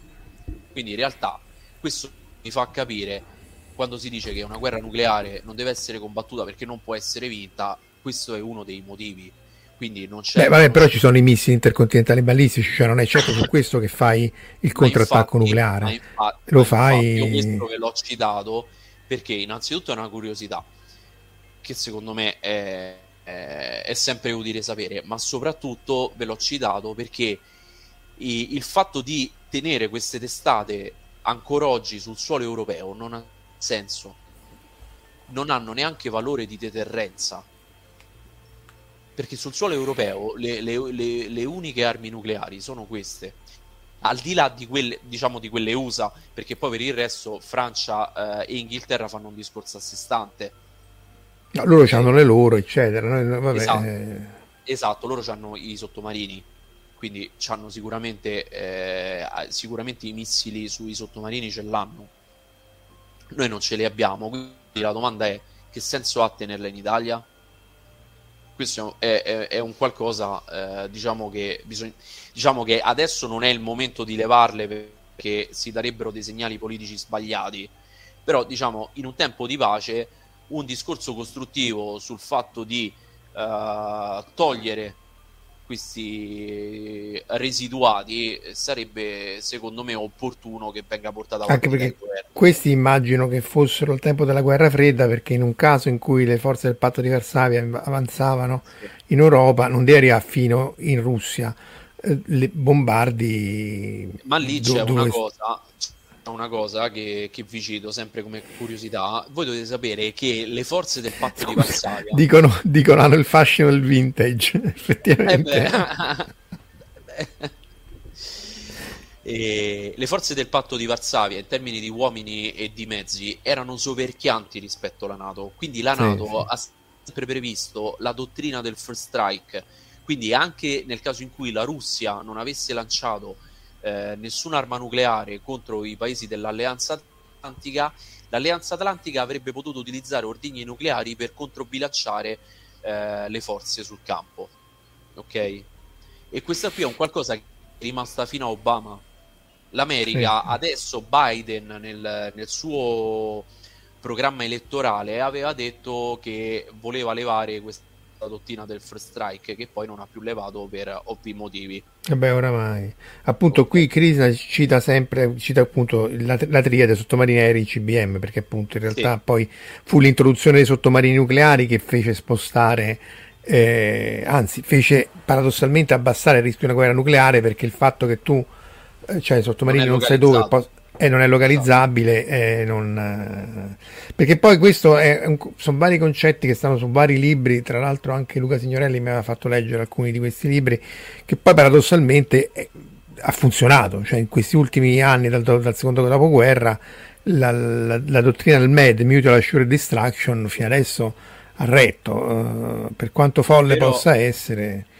Però il discorso diciamo, diciamo che eh, il discorso del deterrenza è um, un qualcosa che ha una struttura, è, fatto, è, è, è fatta a step e il primo step è quello di evitare eh, di parlare essenzialmente, di minacciare l'utilizzo de, del nucleare, soprattutto contro stati che non sono dotati di, di nucleare.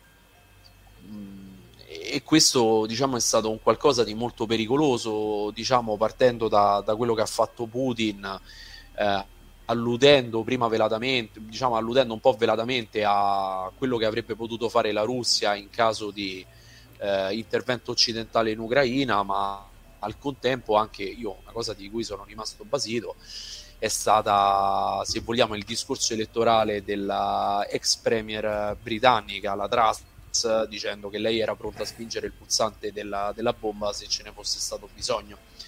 E diciamo Vabbè, che questi sono, sono, discorsi eh, diciamo per una persona che diventa premier eh, da evitare sempre. Basta, basta che voi pensiate al fatto che lo stesso Biden ha tenuto bassi i toni e poi in mezzo a questo rincorrersi di notizie sul possibile utilizzo dell'arma nucleare comunque a quello che sappiamo noi, la postura nucleare dell'Occidente e della Russia non è cambiata. Quindi, non, non, ad esempio, non lo so, dare eh, bombe nucleari in Bielorussia è un cambiamento di postura, ad esempio, ok? Non è successo niente di tutto questo e al contempo eh, l'America eh, aveva un programma già con Obama di rimodernare l'arsenale ma eh, non ha aumentato il numero di testate, quindi non c'è una modifica del, della postura. Comunque, tornando a noi, che succede? Detonazione ordigno nucleare, 10 kiloton a terra. Le vittime, 50% è provocata dall'onda Turto, un raggio stimato dal nostro software di 40, 440 metri. Il 35% delle vittime è dato dall'onda di calore, entro un chilometro e mezzo abbiamo ustioni di terzo grado, quindi soltanto il 15% eh, è dovuto, eh, delle vittime è dovuto alle radiazioni, che è suddiviso nel 5% eh, di vittime nel primo minuto, quindi parliamo di radiazione prompt e vedremo di che si tratta, e il 10% negli anni seguenti. Che succede? Per una, un ordigno nucleare i termini sorgenti sono due, abbiamo la radiazione prompt, essenzialmente viene emessa interamente nel primo minuto delle esplosioni, sono fotoni e neutroni, eh, che vengono generati durante il processo di fissione. E poi avete la radiazione residua che essenzialmente è dovuta al decadimento dei radioisotopi che vengono a formarsi a seguito della fissione. E si disperdono nel territorio circostante eh, attraverso la nube di fallout e parte di questi radionuclidi proviene anche dall'attivazione diciamo dei materiali intorno alla bomba. Per esempio un radionuclide classico di un'esplosione in aria è il carbonio 14 ok? Eh, perché è eh, naturalmente presente in aria eh, e il problema eh, che c'è, eh, che c'è stato diciamo con tutti i test nucleari, quelli degli anni 60, è che essenzialmente se tra 10.000 anni eh, verranno ritrovati i reperti della nostra epoca non potranno essere datati al carbonio 14 perché abbiamo completamente eh, distrutto diciamo la scala temporale del carbonio 14 Sai gli archeologi che, che, che andranno che, che, ci capiranno poveracci. Eh, no, non credo che capiranno molto. Comunque eh, radiazione prompt la letalità. Qui eh, sulle ordinate vedete c'è la distanza dal punto di de- detonazione andiamo dal 0,87 fino a un sei essenzialmente, quindi, da... quindi fino a questo punto qui eh, le probabilità di morte sono il 100% in qualche ora. Eh, e poi vedete che man mano allontanandoci le probabilità sono sempre alte, però aumenta il tempo di latenza dell'effetto, quindi vedete già un chilometro e mezzo, il 15% in anni e il 5% in anni oltre il chilometro e mezzo. Sì, dal punto di vista, scusa, dal punto di vista Vai. pragmatico di, di, uno scontro tra eserciti, cioè se usi un'arma tattica effettivamente per fermare un esercito, della sopravvivenza dell'esercito tuo ad anni non te ne può fregare di meno. Quello che conta è quanto lui, è. Anche tutti esatto. gli esperimenti facevano con le armi nucleari e le navi o giapponesi o anche quelle decommissioned americane e vedere quanto l'esercito, con loro stesso e, e, tra l'altro i loro stessi marinai esposti alle radiazioni per vedere quanto erano in grado di, di, di, di, tornare operativi nell'arco di ore. Poi se muore il giorno dopo, boh, eh, certo. allora, altra cosa, mm, diciamo che se facciamo detonare questa, questo ordigno a terra avete una nube con un'altezza massima di 8 km e questo è un dato importante perché se la nube non supera i 10 km di quota il fallout è solo locale Superati i 10 km, le particelle radioattive viaggiano nelle correnti della stratosfera e, e essenzialmente eh, si parla di fallout globale perché può ricadere in tutto il mondo. Ok? E per esempio questa cosa, vi dico così come curiosità, eh, diciamo nel, nel, mio lavoro eh, diciamo all'Enea, dove prendiamo diversi campioni matrici ambientali, tra cui il terreno, in diversi terreni si ritrova plutonio che non dovresti ritrovare, però lo ritrovi perché è il risultato degli esperimenti eh, avvenuti nel, nel, diciamo nel, nel, deserto del Sahara dai francesi de, negli anni 60. Quindi in alcuni terreni si trova il plutonio, logicamente sotto i livelli notificabili, quindi niente di che, però lo troviamo diciamo con, con analisi particolari. Sì, perché c'è da dire, scusa se ti interrompo di nuovo, due, due, cose. Uno è che ci sono anche Roma per prima, tutta una serie di luoghi che sono molto radioattivi perché sono su rocce vulcaniche, Ramsar in Iran, le spiagge del Brasile e così via. E due che in realtà eh, eh, noi riusciamo a misurare la radiazione, il singolo decadimento di un singolo atomo che si, che si, spezza o che muore naturalmente, quindi una sensibilità mostruosa, sarebbe come dire io riesco a misurare se c'è in questa stanza un singolo virus, un singolo proprio eh, elemento di virus che che ne so, del, del, del, del, Covid, quindi è una sensibilità unica che in, in, altre discipline non si riesce ad avere ancora. Certo. Quindi il fatto che tu dici trovo il Plutone, la gente si spaventa, in realtà ha trovato tre atomi in croce e, e sa esattamente da dove qui, vengono. A parte questo qui che è, diciamo veramente sono, sono dei livelli che stanno ordini di grandezza sotto quello che prevede la legge, ok? Quindi siamo ben oltre i livelli di sicurezza. Però considerate pure un'altra cosa, che il plutonio per essere misurato, eh, diciamo, non è uno di quei radionuclidi simpatici che vai lì con un bel Geiger Müller e lo vedi. È un emettitore alfa e, ed essenzialmente c'è tutto un procedimento di radiochimica sul campione per estrarlo, altrimenti non vedi nulla. Quindi stiamo parlando di, di, di qualcosa di veramente tracce, tracce infinitesime. Comunque. Oh, non vedi nulla vuol dire pure che la radiazione che dà al corpo umano è trascurabile perché se emette alfa se emette nuclei di elio la radiazione si ferma in pochi millimetri di aria o addirittura sulla pelle se proprio lo prendessi in mano. Quindi ah, in realtà... Eh... Allora, sì, diciamo che sul plutonio, eh, diciamo logicamente in un terreno, la... allora quando tu hai un radionuclide depositato a terra l'irraggiamento è detto ground shine, ok? logicamente il plutonio non vi dà contributo perché non ci arriva l'alfa, l'alfa viene fermato in 5 cm d'aria, quindi mh, mm, per terra sul terreno auspicabilmente credo che, che, andiamo con le scarpe, se non ci fossero le scarpe basta lo strato della pelle e il plutonio la problematica come tutti gli emettitori alfa è l'incorporazione che okay? se te lo respiri e se lo mangi esatto e se lo mangi. Qua. esatto esatto Ora, eh, quindi... O se adesso... te lo mettono amichevolmente nel tè come il Polano 210, il Litvinenko e tutti gli altri, eh, perché poi sempre li ritorniamo. Esatto, esatto, e quello lì vedete il risultato. E, ehm, quindi, eh, qui cominciamo a tirare le somme. Abbiamo detto, abbiamo eh, fatto i calcoli per un incidente convenzionale, quindi un missile che cade su un cask nella centrale di Zaporizia e l'esplosione di una bomba di 10 kiloton, non sulla centrale, ma noi vogliamo comparare semplicemente gli effetti di Fallout. E questi sono gli effetti sulla popolazione, ok? Qui sulla sinistra vedete questa unità di misura, i, i TEDE, ok? Il TEDE sta per Total Effective Dose Equivalent, che sembra un mischione di parole, ma in realtà non è così. Essenzialmente è la somma, eh, diciamo, della dose eh, che l'individuo riceve sia per irraggiamento esterno sia per incorporazione del radionuclide ok? E si misura in sievert, quindi ha una grandezza che intrinsecamente contiene una valutazione del rischio, ok? È un qualcosa che voi essenzialmente uh, non misurate con gli strumenti, ma partite da una misura fisica e poi la valutate. La contaminate con la biologia, la sporcate esatto. con... Eh, esatto, bravissimo. Poi avete la doppia scala, qui vi ho messo dose, questa qui sarebbe la dose assorbita che misurate in gray e questa è una quantità fisica, ok? Allora che succede?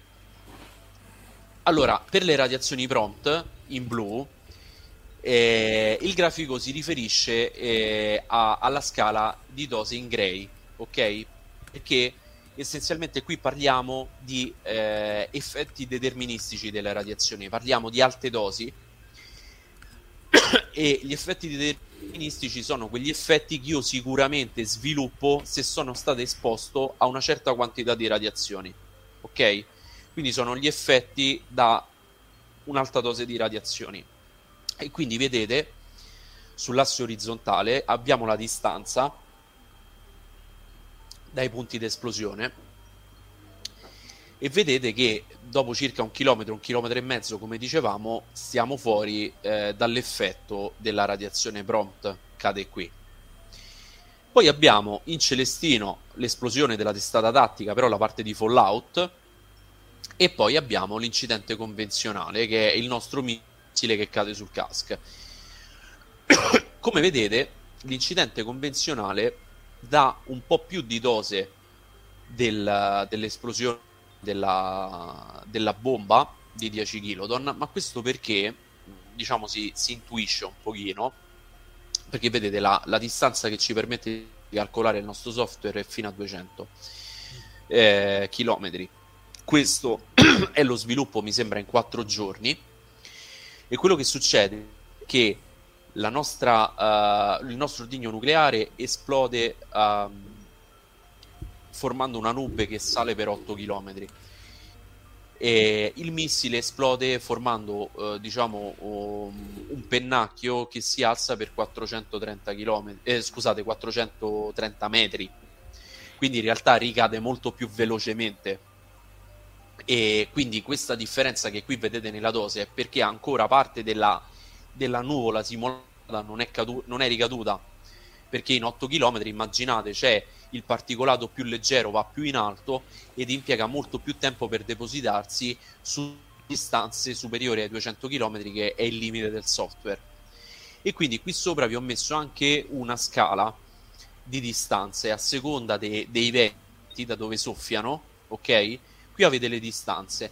E la cosa che vi faccio notare è che eh, nel caso di incidente convenzionale la centrale è comunque sempre eh, molto colpita dalla contaminazione. Qui abbiamo eh, delle dosi importanti.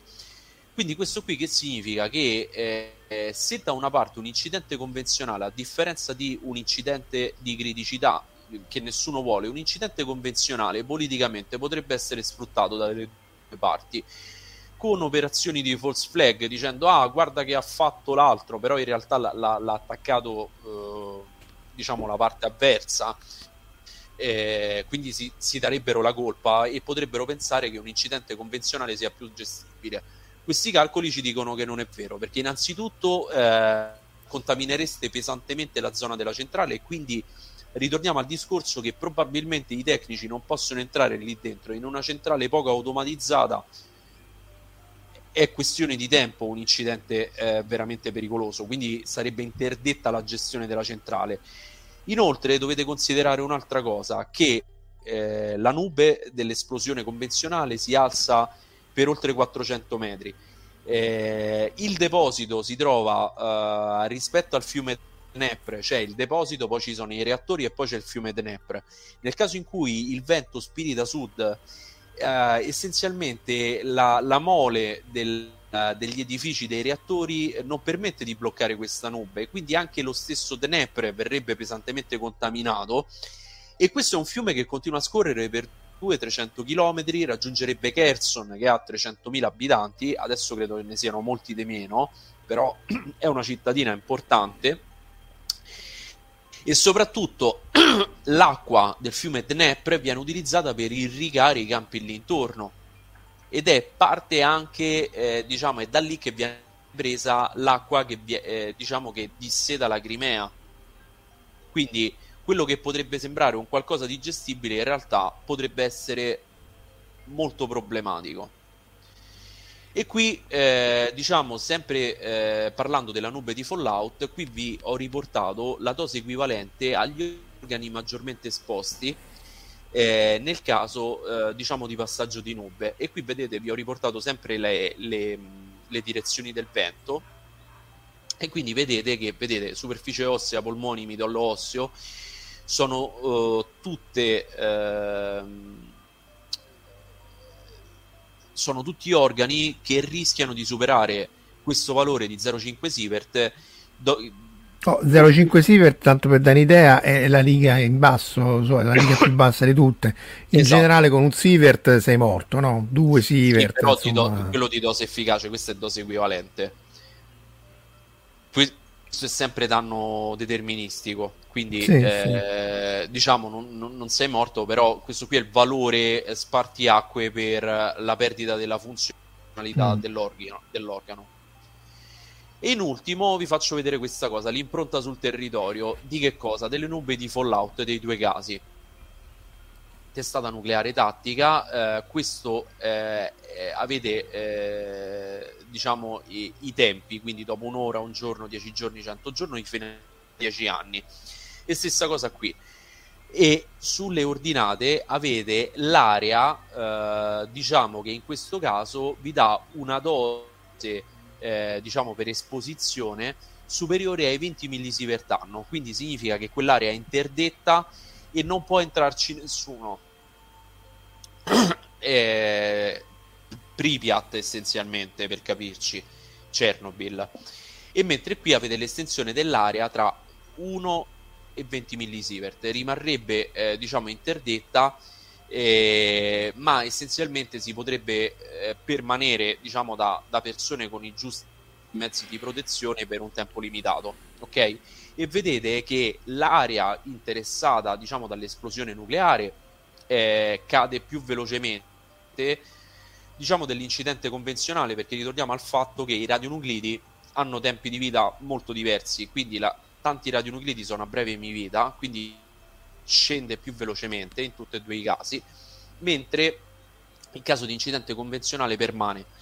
Quindi in un certo senso, se da una parte in termini di vittime eh, diciamo la, la, cosa più disastrosa è un ordigno nucleare, dall'altro lato in termini di impronta sul territorio è molto peggio un incidente a una centrale nucleare comunque un incidente convenzionale che però è un qualcosa che già noi capivamo dal, facendo il paragone tra Hiroshima, Nagasaki e Pripyat.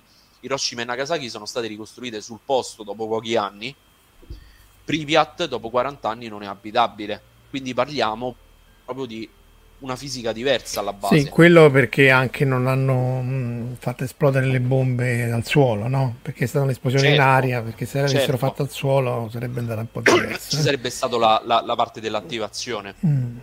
importante. Quindi... E questo in ultimo, se dovrebbe essere, guarda, sono le ultime due slide, vi lascio andare a dormire. Eh, qui vi faccio vedere, ehm, questi qui sono i radionuclidi eh, nel caso del bruciate essenzialmente. Vedete come si concentrano in questa zona. Qui avete che contributo vi danno in termini di contaminazione interna o irraggiamento del terreno. E questa qui è la problematica del passaggio della nube.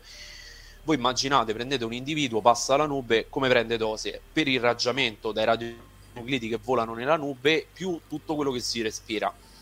Quindi vedete che tanti radionuclidi danno molto irraggiamento proprio per inalazione e sono tutti emettitori alfa. Diciamo che i transuranici sono emettitori alfa, il nettunio, il plutonio, l'americio e poi avete i contributi anche del cesio e dello stronzio. E, e in ultimo, l'ultima cosa, e chiudiamo qui, eh, se esplode una bomba uh, di tipo nucleare, la lista dei radionuclidi che maggiormente contribuisce alla dose alla popolazione cambia nel tempo. Poiché, come vi dicevo, i radionuclidi tanti hanno bassa emivita, quindi vedete, prime 6-30 ore il, il maggior contributo è dato dalle catene dello iodio zirconio, poi dopo i primi 1-2 giorni diventa prima lo zirconio e poi c'è il tellurio e così via. E soltanto all'ultimo, in termini di eh, importanza del contributo, entro i primi due anni vedete che c'è cesio 137. Quindi questo è un qualcosa eh, che è peculiare, se vogliamo, una segnatura di un'esplosione nucleare rispetto a un'esplosione, eh, a un'emergenza e a un incidente eh, ad una centrale. E io con questo, eh, diciamo, spero... Vai nel loop, li metto questi. Sì, ok.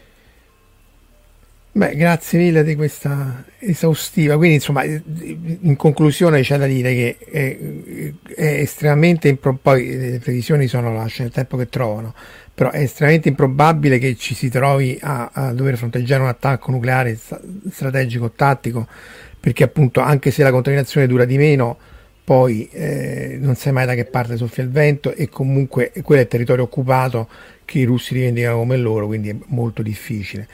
Un bombardamento nell'Ucraina è ancora più improbabile, così come l'incidente, ehm, cioè no, un missile convenzionale va a colpire la centrale diciamo, nucleare. Eh, io mi sono, ci siamo mantenuti sul lato tecnico, quindi non siamo andati ad analizzare chi sta attaccando la centrale. Sì, Abbiamo sì, preso sì. Diciamo, dei, ter- dei, dei, missili da- dalla parte ucraina, dei missili dalla parte russa e abbiamo stabilito uh, qual era la testata che dovevamo considerare nei calcoli. Chiedono dalle domande se, se, gli ordini nucleari hanno una scadenza per il materiale nucleare che, che, che hanno all'interno. Sempre i Simpson. No, no, no, no, no, nel senso... No, no, eh, sì. eh, no perché c'era una puntata che eh. c'era una bomba scaduta. E allora, eh, sugli ordigni nucleari comunque deve essere fatta manutenzione, quindi in realtà sul materiale non c'è scadenza perché parliamo insomma è, le, le, le emivite sono lunghe, però va fatta manutenzione, per esempio deve essere tra le varie cose deve essere spillato il trizio, per esempio, perché mm. logicamente quello che succede c'è una produzione naturale di eh, gas e logicamente questi gas eh, periodicamente devono essere spillati, quindi ave, mi sembra, no, forse trizio no, forse Elio 3, Elio 3 scusate, mm. non è trizio, tant'è vero che a un certo punto, eh, non so se qualcuno a un certo punto si è cercato di trovare ehm, un'alternativa ai contatori proporzionali per neutroni all'elio 3 perché non c'era più elio 3 perché non c'era più elio 3 perché avevano diminuito il numero delle bombe nucleari. Quindi spillavano sempre meno elio 3 e veniva sempre di più. Tra l'altro è difficilissimo da tenere nei rivelatori perché l'elio va da tutte le parti è, esatto. è, un, è complicatissimo. Però va bene ragazzi di manutenzione eh sì, sì, no, anche perché poi, poi non è solo la parte nucleare, tutta la parte elettronica di, di, il lanciatore, la parte missile. Sì, vabbè, quello sicuramente, però diciamo il materiale è quello. Sì, diciamo il, il business è quello. Alessandro, grazie. Direi grazie che siamo voi, quasi eh, a, a due ore, quindi ovviamente se ci sono domande poi ce le mandate nei commenti e o direttamente anche sul canale Telegram, eh, cui appunto vi invito anche a sottoscrivere.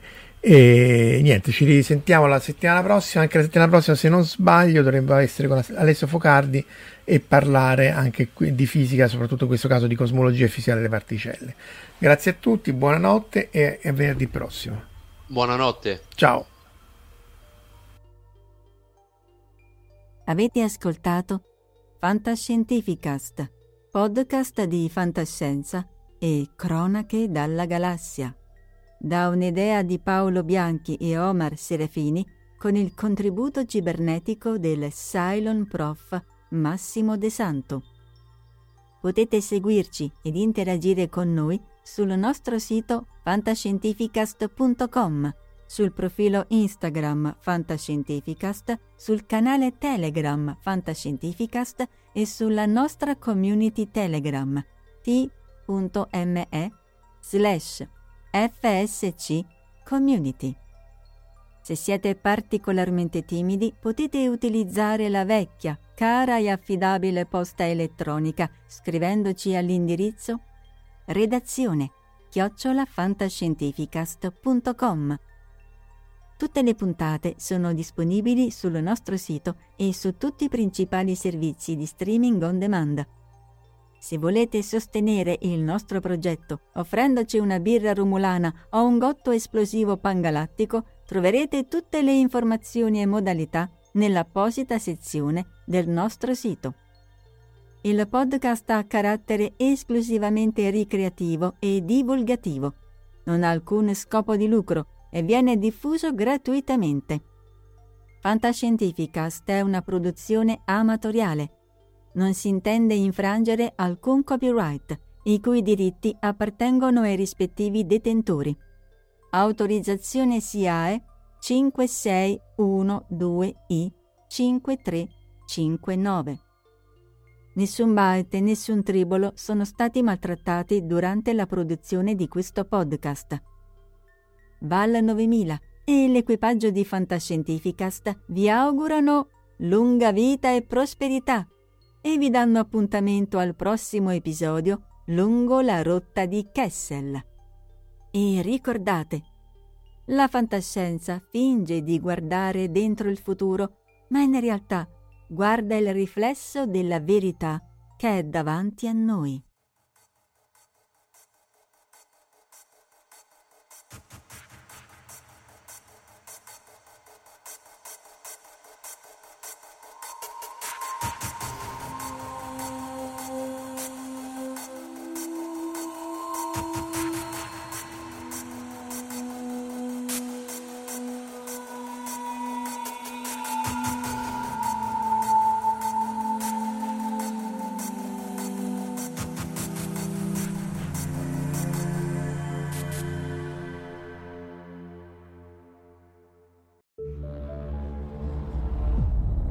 Fantascientificast, podcast di fantascienza e cronache dalla galassia.